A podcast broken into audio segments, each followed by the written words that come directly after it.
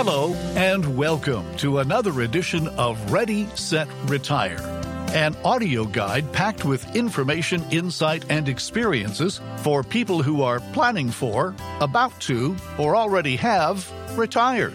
I'm Jon McComb, recently retired after a 50 year broadcast career, the past 36 years at CKNW Radio in Vancouver.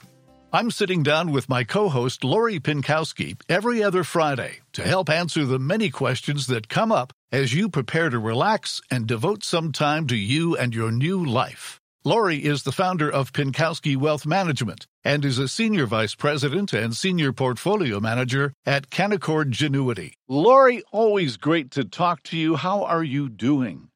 I'm doing well, Jon. How are you? Excellent. It looks finally that we have a new president of the United States. I know it hasn't been signed, sealed, and delivered, but Joe Biden seems to be moving into the White House. Last time we talked, we were hedging our bets a little bit. What have the markets been up to since we last spoke? Uh, markets have really welcomed a Biden win. And besides that, we've also had great news on vaccines in that same period of time. So you know, how much is it the vaccines and how much is it a Trump loss or a Biden win is to be determined. But there has been good news. Markets have been moving higher. In fact, on Monday, after we received the positive vaccine news, basically what we saw is markets hit an all time high and continue. Conversation I'm having with a lot of people is that as markets move higher, people tend to get more fearful that this has to come to an end at some point. And of course, you know, we have corrections. These things happen. But overall, the market is actually showing a lot of signs of strength. A lot of sectors that were not doing well have been lifted also in the past two weeks. So this is a really a broad based rally, as we call it. Most sectors are participating. Uh, we've had earnings that are pretty good. We're sure who the president is going to be. I mean, whether Trump moves out of the White House, I still don't know.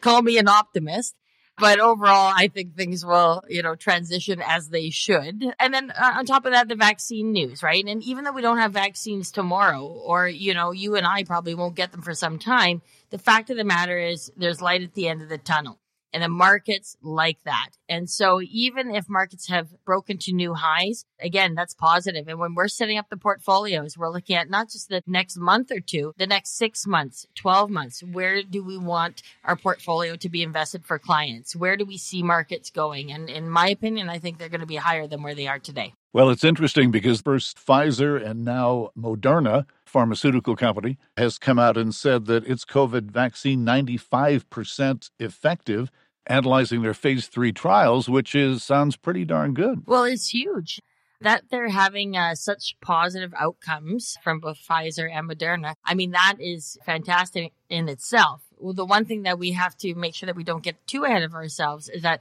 they do have to kind of follow patients around for the next couple of months and make sure that the side effects are also in check, right? But the way that it looks is that we're going to see vaccines rolling out fairly quickly. And again, I mean, it'll be some time since uh, the world gets back to normal order, but at least we can see that light. And uh, markets definitely are positive based on that news. But I will say that some sectors probably got a little ahead of themselves. When you saw the first news break on, on Pfizer's vaccine, you saw Air Canada up by 29% in one day. Wow. I mean, I, I would buy probably most airline stocks at the best of times. It's hard for them to turn a profit. But with this news, you know, again, is that too far, too fast? Well, probably, but they're coming off such a low. And uh, for us, again, we don't invest in companies that you know aren't profitable at this time. I mean, it's uh, it's just too risky for our retirees. But really, that's what moved big over the last couple of weeks. Some of these stocks that were in the dump, they've really come up quickly. But again, I would be prepared for another sell off in some of those areas when everyone realizes, you know, we're not all getting on planes anytime soon, and we're probably not getting on a cruise ship either. And it's interesting, uh, the markets have responded very positively. And uh, I forget who was listening to on the radio saying, oh, you know, it's, it's almost over. We're ready to go. And I thought, well, hang on a second, because the numbers in the States 160,000 new cases a day. We're at least, well, the United States still a long way from the end of this. 100%. And you know, when you see the global cases rising as well, and uh, we're seeing more and more countries in some sort of lockdown, of course, that's going to affect the economy, especially short term. why the markets haven't been as worried as say when this all happened in March. I mean, we had less cases in March than we do now. But part of that is we had less testing uh, as well. But as things um, kind of have progressed, when we look at a lockdown back in March, we didn't know if that was going to last three months, six months, a year. Like we had no idea. We had never seen that before.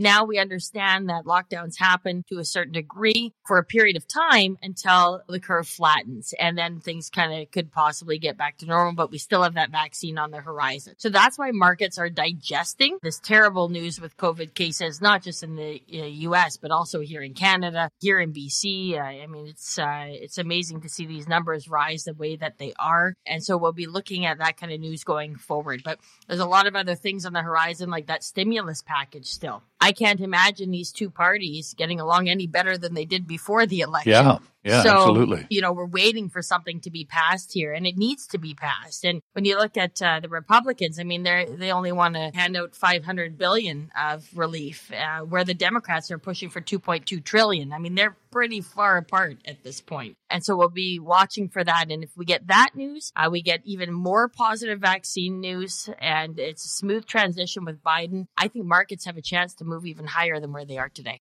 I was reading the other day, somebody made reference to the markets going up and up and up. And somebody said, well, you know, the markets were going up and up and up and up just before the crash of 1929. Of course, they always go for the very worst example to argue that maybe things are moving too far too fast. Yeah, you know, before a major market crash, I mean, we had, of course, 1929 was a was a terrible one, and, and people like to use that example. But even 2008, that crash as well. But we had the crash. It happened in March. That was the earthquake. What we see now are aftershocks. And so everyone can always be waiting for the next big one. But big ones, like the financial crisis, like the pandemic, happen kind of once a decade or the tech bubble bursting, that sort of thing. This isn't a normal occurrence when markets fall 30 to 50% within, you know, a few weeks or, or a couple months. So normal corrections though, don't be, you know, intimidated by that. I would say to, to some investors out there because a, a correction is healthy. You want to see that happen. In September, just a couple months ago, we had a correction of 10% in the stock market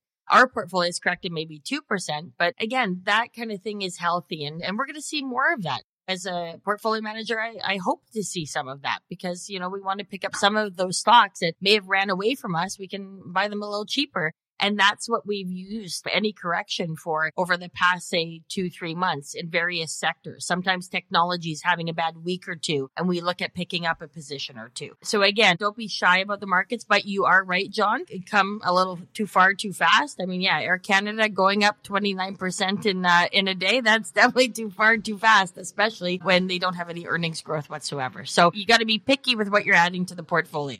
And it seems to me that the way you're looking at investing today really hasn't changed that much. You're buying when things are a little bit cheaper, but are you adding some areas in terms of where you're looking to put money? You know, we've added more to industrials and materials. As you come out of a recession, these areas tend to do well. Even when you think of copper, when you think of gold, uh, especially when there's a lot of stimulus being thrown at the economy. These are areas, if you look back to 2009, 2010, as we got out of the financial crisis, tend to do very well. So we add small positions in those areas. Of course, we still have technology and those big names that we talk about, Costco and Walmart's and so on. And so that hasn't changed. But what you can see is if a vaccine vaccine does get pushed through, which uh, again, we believe that it will at some point in the near future, you have to be careful of the trade as well, being too much on the front of the sectors that have benefited from the pandemic. So you could see that when the vaccine was announced, Amazon actually came down. And to me, that's probably short term because I think that people's mindset has changed for years to come. And I think they got used to buying things online. So do you really have to, you know, get out of bed to go to the store to go buy something? Even when there's no COVID? I don't know. I, I you know, I like them coming to my door, frankly. so, so I think long term Amazon is still a good, a good buy and a good hold for us. We own it for those reasons also a vaccine again to be you know worldwide globally is still going to be at least you know what 12 months away more than that to make sure that everybody is vaccinated. So uh, again some of these stocks came down based on the vaccine news but to me that was a little bit of a reason to add to more more to the position or add to other positions that have also been thriving in this pandemic Okay, let's change gears and talk about uh, an issue that uh, I know you deal with on a regular basis, and that is dealing with the finances of aging parents. And what are some of the things that you recommend to help aging parents with their finances? Because it can play on the minds of both the parents and the children. I see this more and more, and often as people age, we end up dealing with their adult children, sometimes more so even than the initial client who was the aging parent or who is the aging parent. And so we learn a lot about that process as we're we're in it often. And I think there's a lot of responsibility put on adult children to ensure that the finances of their parents are taken care of. And I'm talking about when people are now in their late 80s, early 90s and so on. And there's a few things that we're looking for. One is that they have all of their documents in order. And you would be surprised how many people still don't have power of attorneys, even though I feel like I hammered home on CKNW and people call me. They listen to me every week, but they still don't have a power of attorney. And it is just really important. It again will help your significant other make decisions on your behalf or your adult children in case you are incapacitated and can no longer make those decisions. So you are still living, but people need to do things for you. And the only way they're going to be able to do that is if you have a power of attorney. And of course, uh, having updated wills, knowing where your insurance policies are at. So making sure that as your parents age, they're telling you where these documents are, right? So it's okay that they, maybe some of them have all of this done, but they haven't told you who their lawyer was or they don't tell you where their documents are hidden. That's really important. And again, all members of the family don't have to be aware of everything. There's sometimes an adult child who is the executor of the will or is kind of more involved in the finances than others. And I think that's okay. If someone has three children or you have, you know, a few siblings, not everybody needs to be involved in the parents' finances. It can get a little bit too convoluted, too confusing sometimes. And we want to make sure that things are simple and easy to follow as your parents age. What about working with a money manager or a financial advisor? A, a lot of people, of course, by the time they reach their 80s or 90s, well, I'll ask you, how directly involved are you in people's finances at that age? I'm very involved, especially when I'm dealing with the adult child and their parents have been dealing with another financial advisor somewhere else. And they have now decided to move their parents' accounts to us. And sometimes from what I see from that on their statements is that the accounts have been mismanaged. And it's unfortunate to see that. We don't see it often, but we see it. And what that means is that just maybe the best intentions, or did they put your aging parents' interests before their own? And I'm referring to the financial advisor in that case. And so it's important that you have a good team looking after your parents' money just as you do your own money. And a lot of people don't want to approach their parents because they've been dealing with somebody for a long time or whatever the case may be. I think the perfect time to address it is also if one of your parents passes away and say your father passes away, your mother is still living and she's 87 years old and she's got her portfolio with another financial advisor that you don't have a relationship with. And frankly, probably she doesn't either. A lot of the times in that age group, it was a husband dealing with the advisor and the portfolio. And you just want to make sure that the portfolio is managed properly and also has a proper risk now for the surviving spouse, right? Just because they they were married does not mean they have the same risk tolerance. And you just need to make sure that they're in the right investments. I, I can't say that enough. And so when this is part of the review and checking with their parents and their financial advisor, and everybody really has to be on the same page on this. Definitely. I mean, you want everyone to be on the same page. I find that having open communication with your aging parents is important although it can be difficult and there are all different family dynamics as well. And not everybody gets along. And I no. think that uh, I see that more often than not. You know, sometimes I see, you know, siblings that are very close that are working together, others that may not be. And what's important is that all of you are working together or should be in order to help your aging parent or parents. And I think you got to put that at the forefront ahead of any squabbles that you're having with your siblings. And yeah, so everybody has to be on the same page, including your mother or father, that how you want to see the accounts be managed. GICs, for example, a lot of people that age think GICs are the answer because they've been in them for so long and they're now, you know, 87 years old. And because of their age, everybody thinks they should be in GICs. And I look at it differently. I say, you know what? Maybe these accounts should be managed, yes, partly for your mother or father or both. But the other part, if it's a significant amount of money, also, it should be managed for the beneficiaries. Because let's put it this way, Jon. If you're invested in GICs today, with 100% of your portfolio, you're going to have less money, not in five years, but also 10 years, uh, 15 years. You have less money then than you do today because of inflation and taxes and low interest rates. So again, finding sort of a financial advisor or portfolio manager that can deal with people as they age and have proper portfolios constructed for them that are also safe, but just a little better than GICs. You bring up the point that sometimes when adult children come to you with their parents' finances, they're a mess. Nobody's really looked at them for a while and they just kind of sat on the shelf. And I guess the financial advisor or planner, what have you, just, you know, collects the commission and everybody goes along. And then they come to you and realize that, holy cow, these have been mismanaged and we've potentially lost some tremendous opportunities here. Yeah, opportunities. And in unfortunate cases, lost money because there was no protection in portfolio. They're just in the wrong things, right? And and so you know, uh, just because it's not your money at this point, remember it's likely your inheritance down the road. So you want uh, it to be managed properly, not only for your parents but also for the beneficiaries. And if wealth is going to be passed down for generations, as I've seen in many families too, for grandchildren even, you want to make sure that it's it's managed properly, right? So there's so many reasons to make sure that you're with the right financial team, and then also having that open communication with your parents and deciding together even. I mean, there's a lot of people in their 80s and 90s that their minds are 100% there. Physically, it's hard to get around to, you know, but mm-hmm. the, the fact of the matter is, is they sometimes want to be involved in those conversations and should be involved in those conversations, depending on their knowledge and, and who they are and what they're expecting of their adult children and just get a plan in place. You know, who's making decisions? I, for us, it's very important that I know who I'm talking to in terms of when we do a portfolio review or making changes, bigger changes to the portfolio? Should I be talking to the aging parent,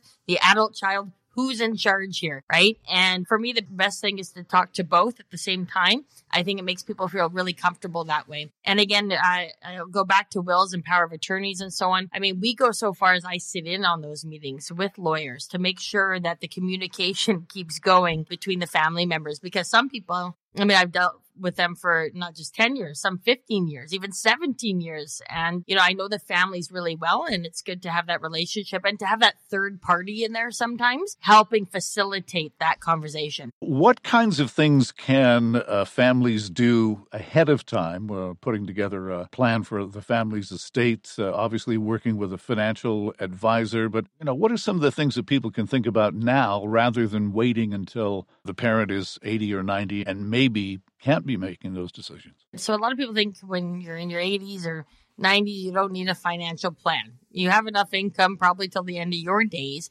which may be true. But financial plans and estate plans also uh, really focus on tax and how can you keep more in the family and and give less to CRA, right? I mean, that's uh, really should be your focus as you get into your later years. And as an adult child looking after the finances, uh, that would be in your best interest as well, right? Let's keep more in the family. And so having a financial and estate plan done, which we do for all clients that come on board or current clients. And, and again, if there's a significant changes in life, we like to update them no matter the age. And that conversation too is really important, right? So one, we want to make sure you have all your documents in order. Uh, number two, we want to make sure that the aging parent has their portfolio properly managed by a good team. Three, you want to make sure the portfolio is also invested in things other than GICs, likely, um, just given inflation and taxes. And then, of course, what we want to look at is make sure that there's open communication going forward with the entire family as well. And talk a little bit about the tax implications, because I think that's one area where sometimes people are surprised by the bill that comes in uh, when an estate is wrapping up and maybe should have taken some action a few years back to try to mitigate that a bit. Yeah, taxes are a big one. Yeah, it's a big focus of a financial plan. It's a big focus just of what we do all the time. One example is your RRIF account. Your RSP eventually turns into a RRIF. You withdraw income out of it. When one spouse passes away, it's a tax free rollover to the next spouse. But when that spouse or that parent passes away, the whole amount becomes taxable.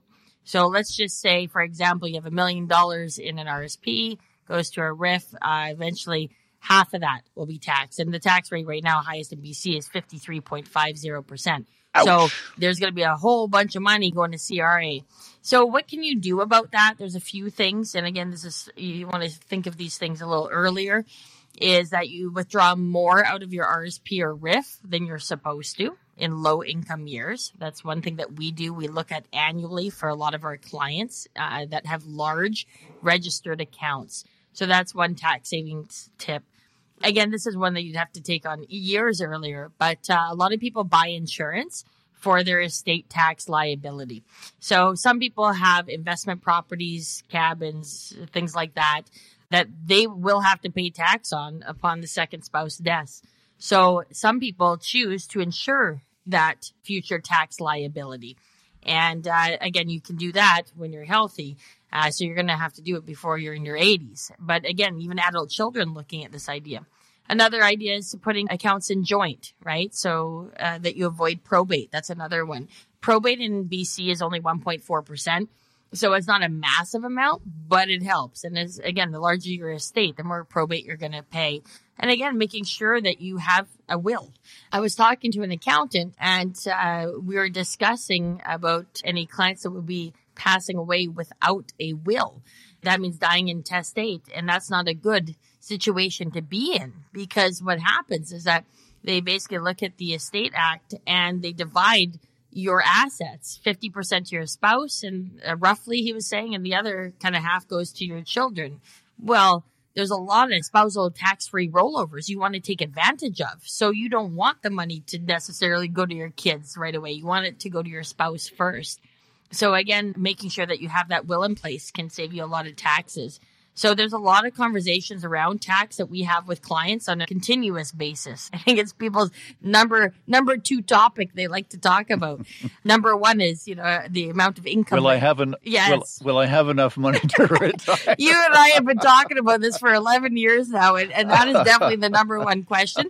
And I actually spoke to someone today, and, and my answer was, you know, you probably do have enough to retire because you don't spend that much. It's not about how much you have; it's about how much you spend. And a lot of our clients are very frugal. And I, I mean, now with COVID, people aren't spending any money uh, at all. You, you, know, people used to travel and so on. But I think there'll be pent up demand, right? You know, once people are able to get going again, uh, I'm sure that they will. But uh, but yeah, tax is definitely very important. Uh, we address that often with adult children and aging parents. Always great advice from Lori Pinkowski. Do you have a quote for us as we wrap this up? This week? Yes, Jon. Of course, I have a quote. The best part of our whole podcast here. There's only one thing more precious than our time, and that's who we spend it on. And I thought about that quote and found it because of what we're talking about here. You know, it may take a lot of time to and energy to take care of your aging parents, uh, but just keep in mind what they've done for you and just understand that it's so important that they have your help. And I know, and I deal with so many of these people, they really do appreciate their children helping them out when they can. And it's really nice to see families coming together, whether it's health, whether it's finances. It's truly a blessing to have a great family and supportive family around you. Well, it's always great to spend time with you, even if it has to be via the internet and our uh, podcast platform here. So uh, it's been a great talking to you, and we will catch up again in a couple of weeks. Sounds good, Jon. Thanks so much. Thanks, Lori. If you want more information or have any questions, please don't hesitate to call Lori and her team at Pinkowski Wealth Management. 604 695 Lori. 604 695 5674. For Lori Pinkowski, I'm Jon McComb. Thanks for listening, and we'll see you next time on Ready, Set, Retire.